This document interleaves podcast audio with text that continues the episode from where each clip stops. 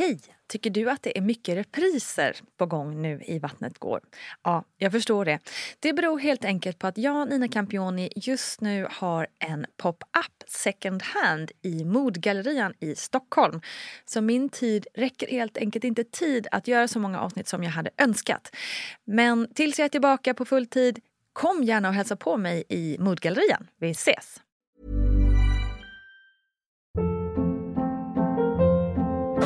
Hold up. What was that? Boring. No flavor. That was as bad as those leftovers you ate all week. Kiki Palmer here, and it's time to say hello to something fresh and guilt-free. Hello Fresh. Jazz up dinner with pecan-crusted chicken or garlic butter shrimp scampi. Now that's music to my mouth. Hello Fresh. Let's get this dinner party started. Discover all the delicious possibilities at hellofresh.com. Cool fact a crocodile can't stick out its tongue. Also, you can get health insurance for a month or just under a year in some states. United Healthcare short term insurance plans, underwritten by Golden Rule Insurance Company, offer flexible, budget friendly coverage for you. Learn more at uh1.com. Quality sleep is essential. That's why the Sleep Number Smart Bed is designed for your ever evolving sleep needs. Need a bed that's firmer or softer on either side? Helps you sleep at a comfortable temperature? Sleep Number Smart Beds let you individualize your comfort so you sleep better together. JD Power ranks Sleep Number number 1 in customer satisfaction with mattresses purchased in-store. And now, save 50% on the Sleep Number limited edition Smart Bed for a limited time. For JD Power 2023 award information, visit jdpower.com/awards. Only at a Sleep Number store or sleepnumber.com.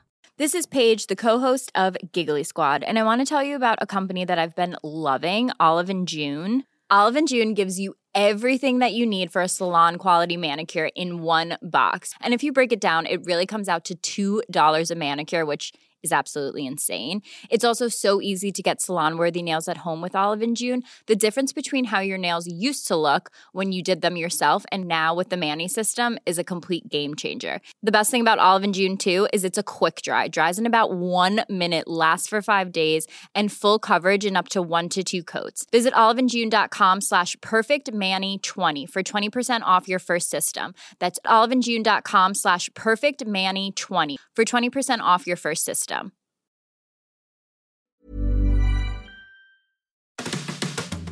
Berätta en hemlis. Ja. Alltså, kvinnor som inte har fött barn, de kan också få problem med det här. Med att hålla sin urin när, när östrogenet försvinner i kroppen och så vidare. Så att det här är någonting som jag tycker att, att eh, alla ska satsa på som kvinna, om man inte vill kissa på sig. Tja, kära vänner och lyssnare till den här fina podden som ju heter Vattnet går med mig Nina Campioni. Där vi pratar om graviditet och förlossningar som ni säkert eh, kanske känner till och gör ni inte det så är ni extra välkomna till den här podden. Hoppas att ni ska gilla den.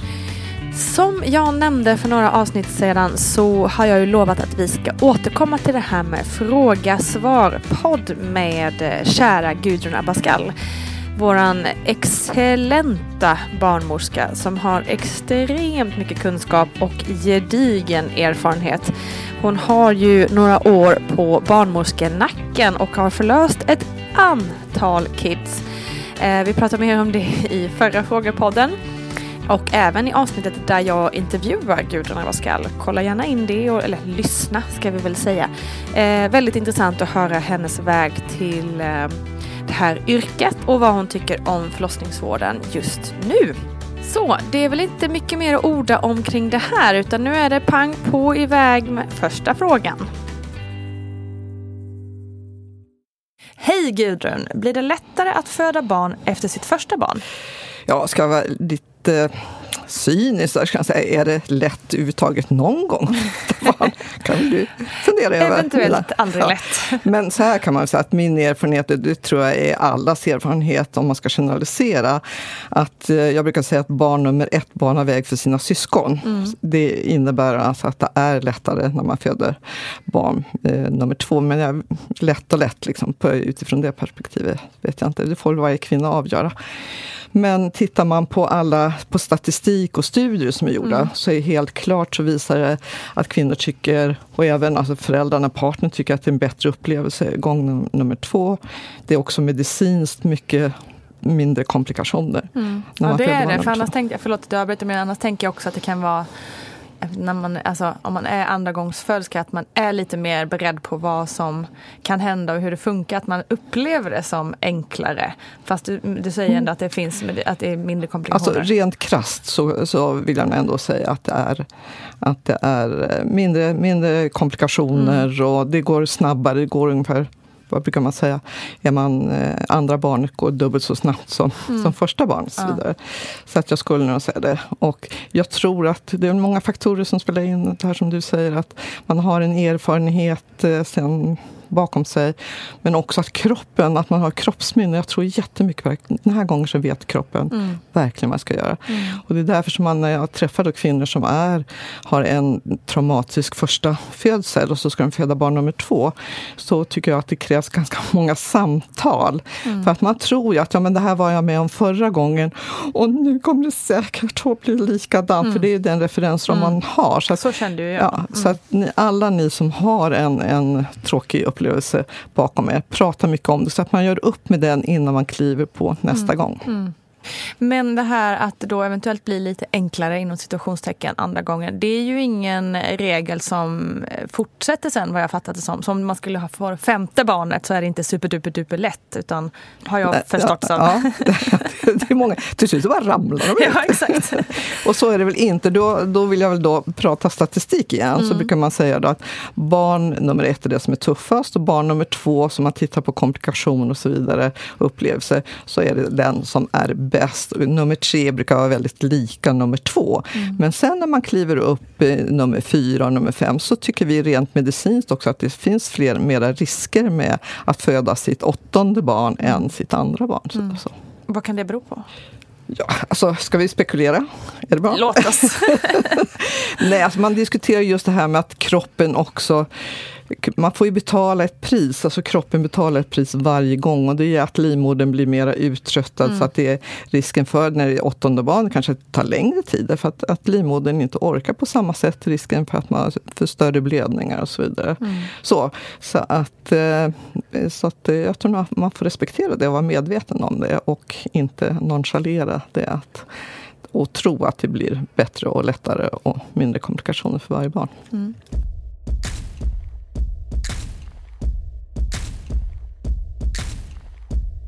Då kör vi vidare. Kan födande i vatten öka risken för infektion efter förlossningen samt föder man ut moderkakan i vattnet i så fall? Bra fråga tycker jag. För att nu har det precis kommit en avhandling om det här att föda vatten som är jättebra tycker jag. För att eh, i Sverige har det varit lite tabu att man inte mm. har fått mm. göra det. Medan i England så 10% av alla kvinnor födde barn i vatten. Och där man inte ser några komplikationer. Nu är studien gjord i Sverige och det säger att det är ingen risk för, för någon ökad infektion. Så att det kan man ta helt lugnt med. Ja, man föder fram moderkakan i vatten. Mm. Om kvinnan så vill. Det där, sen kan man alltid modifiera det. Och det är viktigt att ja, men gör det som känns. Men de gånger jag har varit med som kvinna född i vatten så har moderkakan kommit ut i vattnet också. Mm. Men apropå då den här nya undersökningen, tror du då att den här tabun Kommer det luckras upp lite? Ja, eller? absolut. Ja. Redan nu så har man på, på flera kliniker, framförallt här i Stockholm, så har man då börjat satsa på det och skaffat badkar och så vidare. Så, så att jag är helt övertygad om att, att det kommer att. För det är många kvinnor som, som behöver det, både ur smärtlindringssynpunkt men också själva framfödandet. Mm. Man kan ju dela upp det, men just att föda fram barnet i vattnet har ju varit vad härligt, för ja. det har jag upplevt att det är många som efterfrågar ja. mer stories kring, att man vill veta mer om det. Och jag kan säga själv, eftersom jag har varit närvarande vid flera, så kan jag säga att, att det är något magiskt. Mm. Sen det är jag som är barnmorska och liksom, jag tycker att det för mig har varit en stor erfarenhet. Det här fantastiska lugnet som infinner sig i rummet, tycker mm. jag. Och att partners delaktighet och ja, man blir verkligen ett team. Så. Mm. Lugnt och fridfullt har jag varit. Det är min erfarenhet i alla fall. Spännande. Mm.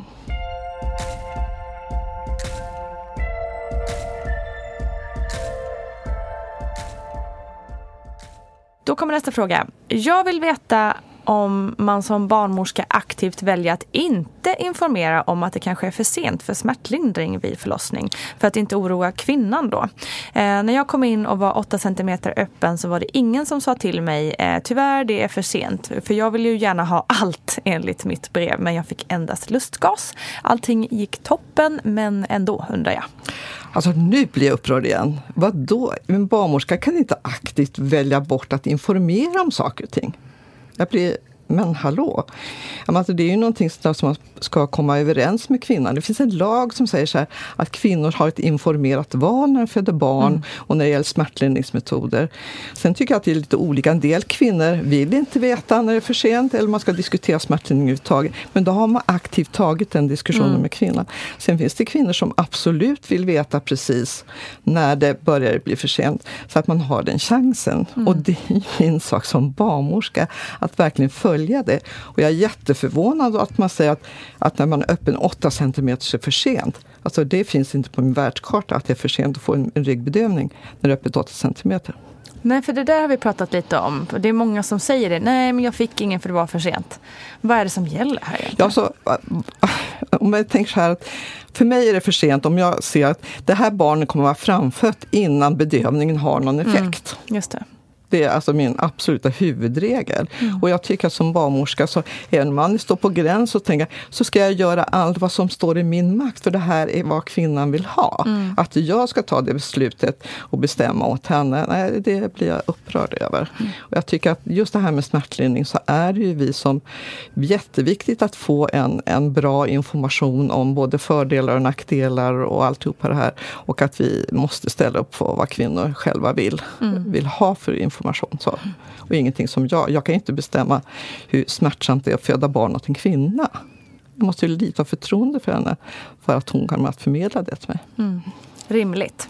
Nu ska vi ta en fråga som jag var tvungen att läsa tusen gånger innan jag förstod vad det stod. Så här låter den. Jag vill gärna höra hennes tankar kring henne, alltså du Gudrun, eh, kring sen avnavling. Det var det jag hade ett problem att läsa det ordet. Vad som räknas som då för sen avnavling eh, och samt för och nackdelar med det. Och då, för att översätta till svenska, så jag tänker jag så här, avnavling betyder att nu klipper man av navelsträngen. Ja. Svårare än så var det inte. Just det. det är bara mycket längre att skriva ut det än att skriva avnavling. Ja, det, alltså det här har ju diskuterats genom årens lopp, fram och tillbaka med barnläkare och barnmorskor och förlossningsläkare och alltihopa det här. Eh, när det började så sa man att man ska navla av tidigt på en gång därför att eh, barnet inte skulle få allt blod som var i, i eh, moderkakan därför att då skulle barnet lättare bli, få sin gulhet efter, alltså den här gulsoten mm. efteråt. Nu så har man idag, vad som gäller, så är det ju så att det är sen avnavling som gäller, absolut. Och med sen avnavling menar man då att eh, pulsationerna ska upphört i navelsträngen och att det ska gå tre minuter innan man, man klipper av navelsträngen. Och man har gjort studier på det här och man, klart så visar man att det är bra med sen avnavling. Därför att barnet behöver den här reserven som, av blod som finns i moderkakan. Om det skulle uppstå en blödning efteråt eller någonting sånt. Det underlättar cirkulationen, kommer igång på barnet mycket bättre. Stamcellerna som är det absolut det. viktigaste vi har mm. resten av livet. Så att det är inte bara för ögonblicket utan också faktiskt resten av livet. Mm. Och alla andra hormoner som finns i, i moderkakan vet man det här är jättenyttigt för barnet. Och det minskar också risken för anemi när barnet är vid fyra månaders ålder. Så kontrollerar man och så såg man de här barnen med sen avnavling. De hade ett bättre blodvärde än de som mm. hade då tidavnavling. Sen vet du det här med lotusförlossningar. Va? Va? Lotusförlossning har man kommit på så här att, att man inte klipper av navelsträngen överhuvudtaget. Mm. Utan man eh, man, man går där när man är 18 och ja, ja, kan ta fyra, fem dagar innan den då lossnar. Intressant. Och då finns det här eh, så att man lägger då moderkakan i, först så tvättar man då rent moderkakan från allt blod och allting sånt där. Ja. Och sen så har man på salt på den och så stoppar man i en plastpåse och så lägger man det i en korg eller i någon liten väska. Och så wow. går man kring med barnet och och, eller väskan. Men då gud till, vad fint det lät på något vis ändå. ja, nästa gång Nina. Ja, nästa gång. Ja, för min följdfråga har annars varit att liksom, varför inte fem minuter? Liksom, alltså, varför inte ha det så länge som möjligt med tanke på just det här med stamceller. Men ja, Sen okej, är det ju här spännande. väldigt, väldigt omdiskuterat så kan man säga. Och det finns inga studier som säger så. Och jag tycker att det, det måste vara upp till föräldrarna. Om de vill ha det på det viset så varsågod. Varför ska jag inte hjälpa till med det? Men En del talar om att det finns en viss risk för infektion. Så att man får vara observant med sig att, barn- att det inte händer med barnet navelsträngsfästet och så vidare. Och sen hålla rent då, det här att man har saltat ner med och att det är rent kring alltihopa. Men, eh, men som sagt, det är väl det, det som är det senaste nu har kommit mera. Jag har varit med några föräldrar som har gjort men ing, de de som jag har varit med, de har väl ja, kanske stått ut ett, någon har ut i två dygn med att ha det. Sedan så tyckte de att nej men nu, nu gör vi det. Men, men jag tycker tillbaka till det, varför kan inte föräldrarna få bestämma det själva? Precis. Om de tycker att det är det som är bäst för deras, dem och deras barn. Lotus, vad sa du? Lotusförlossning. Lotusförlossning. Hmm. Något att sätta upp på minnet.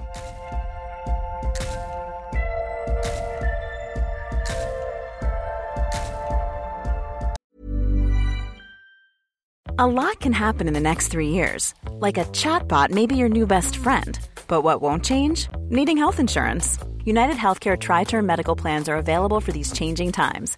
Underwritten by Golden Rule Insurance Company, they offer budget friendly, flexible coverage for people who are in between jobs or missed open enrollment. The plans last nearly three years in some states, with access to a nationwide network of doctors and hospitals. So, for whatever tomorrow brings, United Healthcare Tri Term Medical Plans may be for you. Learn more at uh1.com.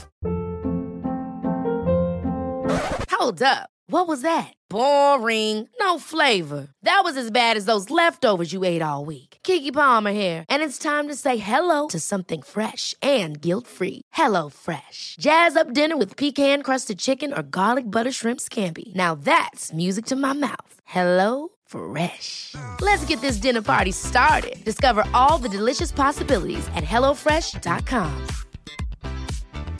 Quality sleep is essential. That's why the Sleep Number Smart Bed is designed for your ever evolving sleep needs. Need a bed that's firmer or softer on either side? Helps you sleep at a comfortable temperature? Sleep Number Smart Beds let you individualize your comfort so you sleep better together. JD Power ranks Sleep Number number 1 in customer satisfaction with mattresses purchased in-store. And now, save 50% on the Sleep Number limited edition Smart Bed for a limited time. For JD Power 2023 award information, visit jdpower.com/awards. Only at a Sleep Number store or sleepnumber.com. Life is full of what ifs. Some awesome, like what if AI could fold your laundry? And some, well, less awesome, like what if you have unexpected medical costs? United Healthcare can help get you covered with Health Protector Guard fixed indemnity insurance plans. They supplement your primary plan to help you manage out of pocket costs. No deductibles, no enrollment periods, and especially no more what ifs. Visit uh1.com to find the Health Protector Guard plan for you.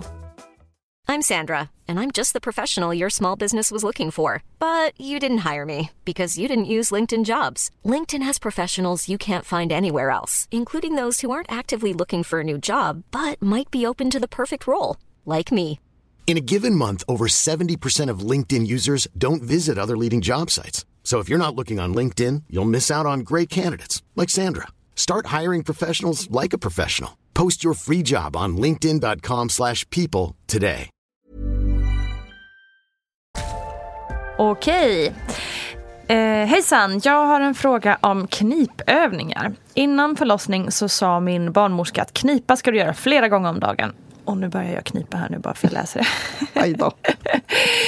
Eh, det gjorde jag också, men min kompis som är gravid nu har fått sagt till sig att hon inte ska knipa innan förlossning utan efteråt. Vad säger du Gudrun? Ja, det här finns det väl lika mycket råd som, som eh, ja, barnmorskor, barnmorskor tar sig för liksom, rätten att kunna sanningen på många olika sätt. Men alltså, jag tycker så här att och de studier som finns så säger så här att det här med knipövningar är bra att göra under graviditeten om man till exempel vill träna upp sin bäckenbotten och också minska risken för bristningar. Sedan naturligtvis att man ska knipa efteråt. Men det viktiga är, tycker jag, att man också talar om hur ska de här knipövningarna gå till. Så att man inte tror att nu kniper jag och så är det bra. Knip och bra. Mm. Utan att lika viktigt som att kunna knipa, hitta de rätta musklerna när man kniper, så är det lika viktigt att kunna känna när slappnar jag av med min bäckenbottenmuskulatur. Mm. Och det är tampongtricket har jag använt mig Ja, berätta om tampongtricket. och det är då, då kvinnorna, när, en del kvinnor när de börjar känna när barnet är på, på väg att födas ut och de krystar så känner de det här trycket mot den tarmen. Och så kniper de emot allt vad de kan för det är lite oh, nu var på mig, eller någonting mm. sånt där. Och då, istället för att knipa då, om man då känner att precis man drar ut en tampong, att man öppnar upp istället. Mm. Så att man förstår att det är både knipa men också kunna slappna av med sin bäckenbotten och på det viset utnyttja det här beroende på vilken situation som mm. man är i.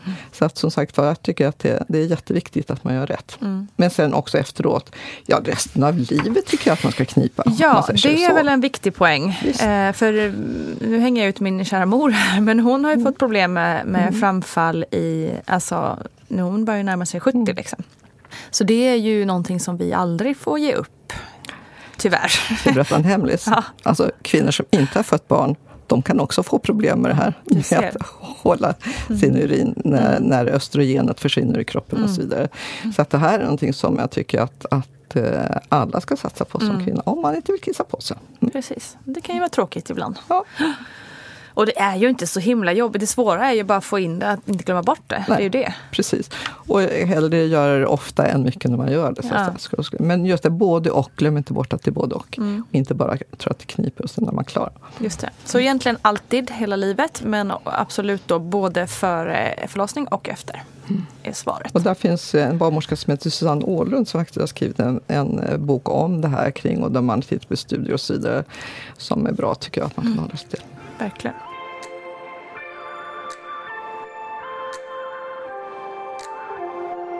Alright. Hej, Gudrun är så himla bra. Ja, mm, tack för det. Det är bara att skriva under på. Jag är i vecka 20 och har precis fått veta att jag har moderkakan i framvägg. Och det ska väl inte vara något större problem i sig, mer än att fosterrörelserna kan vara svåra att känna. Dock hörde jag någonstans att det kan påverka vid förlossningen genom att det blir svårt att avläsa bebisens puls. Kan det vara så? Och är det något särskilt som jag bör tänka på vid förlossning om man har moderkakan då i framvägg? Nej, alltså att tänka på under själva födandet så tror jag inte. Och vad jag tycker ändå man kan känna igen det är kvinnor som har en moderkaka som sitter i framvägen, precis som du har skrivit eh, i din fråga här, så är det att det kan vara svårt att känna fosterrörelse. Så att där mm. får man vara lite mera, alltså gå in och mera då tänka liksom, hur ska jag känna nu? Att det, så att man följer, följer det mönstret så att säga. Men det här att inte kunna lyssna på hjärtljuden och följa barnet under, under förlossningen Alltså först och främst så beror det på vilken teknik man använder. Tratten tycker jag inte att det är något problem utan man kan alltid sätta den så att man undviker det. Och tratten är alltså den här liksom trätratten som man lyssnar utan och det där ultraljussdosan. Ja, det finns de som kanske tycker det. Jag tycker det är inte min erfarenhet i alla fall. Och är det så att man tycker att det är svårt att följa barnets hjärtljud och så vidare så kan man sätta en sån här elektrod mot barnets mm. huvud som man följer. Så att det är inte så att vi tänker att nu sitter moderkakan i framväggen och hur ska du här ha koll på bebisen? Man har jättebra koll på, på barnets hjärtljud oavsett var moderkakan sitter någonstans. Så vill jag bara säga. Skönt. Mm. Ord och inga visor där. Det var väl betryggande. Då går vi över på lite träningssnack. Hej! Jag joggade länge in i graviditeten, cirka till vecka 33-34. Men när jag fick veta att eh, hon var fixerad så blev jag plötsligt lite nojig och vågade inte jogga längre på grund av då min fråga som är kan barnet skadas av jogging om bebisen är fixerad. Jag tänker på det här med att nacken kanske hoppar lite upp och ner om man springer som, eftersom magen skumpar lite då också. Så helt enkelt eh, kan det vara farligt att eh, ja, jogga och träna överlag kanske när barnet är fixerat. Alltså det är ingenting som jag har hört talas om eller läst om eller sett, hittat några studier om. Utan barnet ligger väl skyddat där inne i livmodern och fostervattnet och huvudet är fixerat och att nacken skulle på något sätt eh, komma i kläm. Ja, det finns inte på min världskarta på det viset. Mm. Eh, däremot så tycker jag att man ska tänka så här att låt kroppen bestämma vad du klarar av. Klarar du av att jogga så jogga till 42 plus 0 om du mm. tycker att det känns bra. Mm. Och du känner att du inte får mycket förverkar eller att kroppen signalerar att det här är inte okej. Okay. Så att jag tycker att, att känn efter och låt kroppen bestämma om man, har, om man är frisk och har normal graviditet och så vidare. Så tycker jag att det, vad man tycker jag kan undvika det är väl bang, bungee jump, hoppa på studsmatta eller hopp som studsar och så vidare. För att då mm. blir det en extra... Och då är det mer att det blir en påfrestning på, kanske på livmoderhalsen och att det i sin tur, om man nu ska spekulera runt i det här, att det blir mera förverkar och trycket att man kan dra igång någonting. Nu tror jag är allting helt okej okay, så kan man göra. Men, men låt kroppen beställa, bestämma hur det ska vara mm. och mm. eh, hoppa inte och studsa runt så att säga. Men att jogga allt eftersom helt okej, okay, tycker jag. Mm. Kan jag också tipsa om att vi har ett helt kapitel om just träning och bra övningar och även det här med knipövningarna i vår kära lilla bok som också heter Vattnet går som jag och Gudrun har skrivit tillsammans. Eh, tips tips!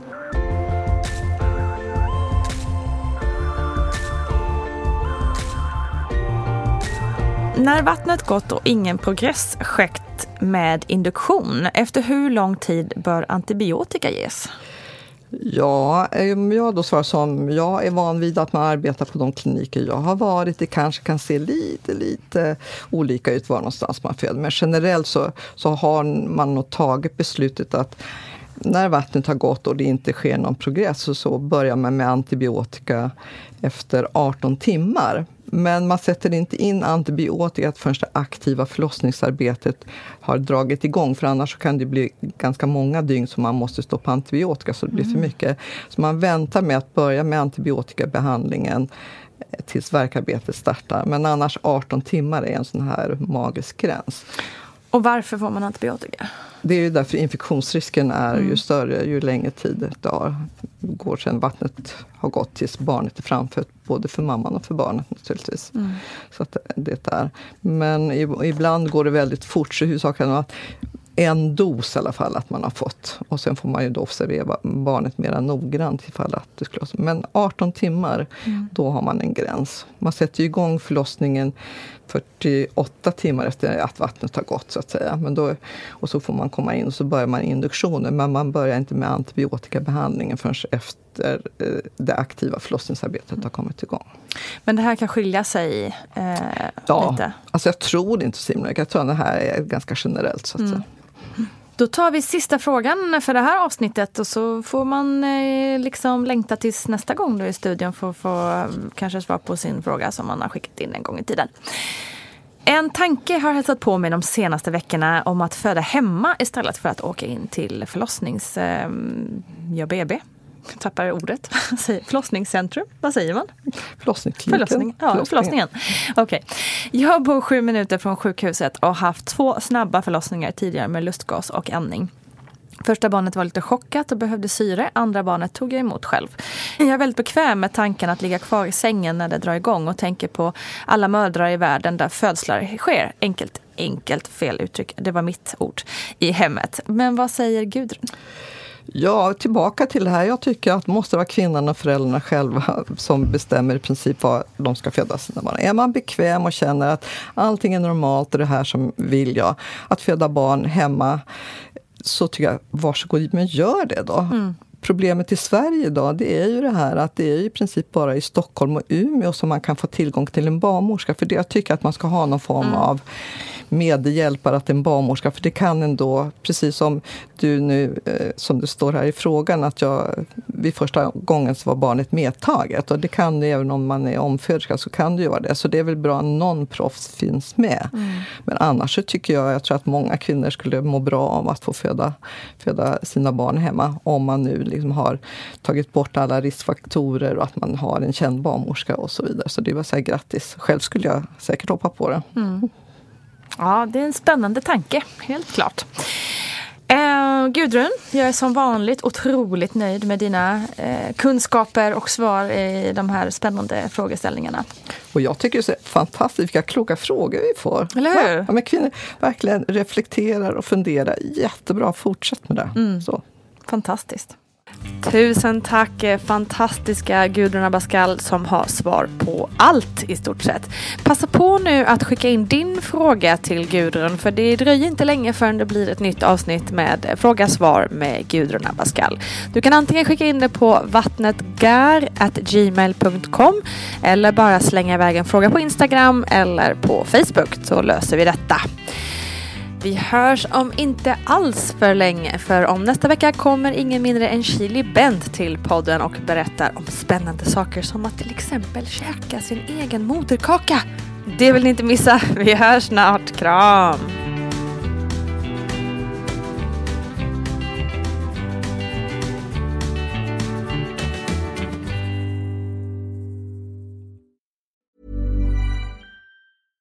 Ever catch yourself eating the same flavorless dinner three days in a row?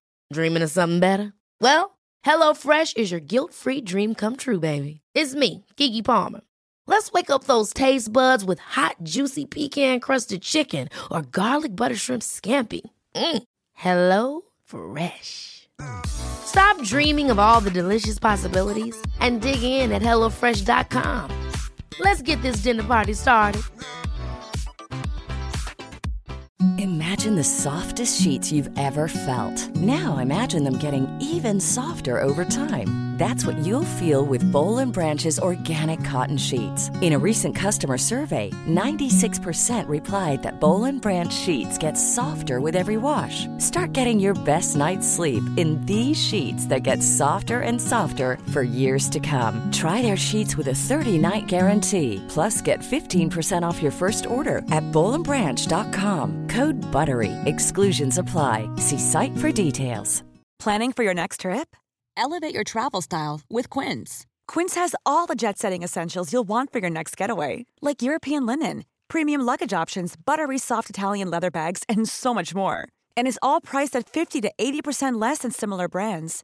Plus, Quince only works with factories that use safe and ethical manufacturing practices. Pack your bags with high-quality essentials you'll be wearing for vacations to come with Quince. Go to quince.com/pack for free shipping and 365-day returns. Hi, I'm Daniel, founder of Pretty Litter. Did you know cats tend to hide symptoms of sickness and pain? I learned this the hard way after losing my cat, Gingy. So I created Pretty Litter, a health monitoring litter that helps detect early signs of illness by changing colors, saving you money and potentially your cat's life. Pretty Litter is veterinarian developed, and it's the easiest way to keep tabs on your fur baby's health right at home. Go to prettylitter.com and use code ACAST for 20% off your first order and a free cat toy. Terms and conditions apply. See site for details.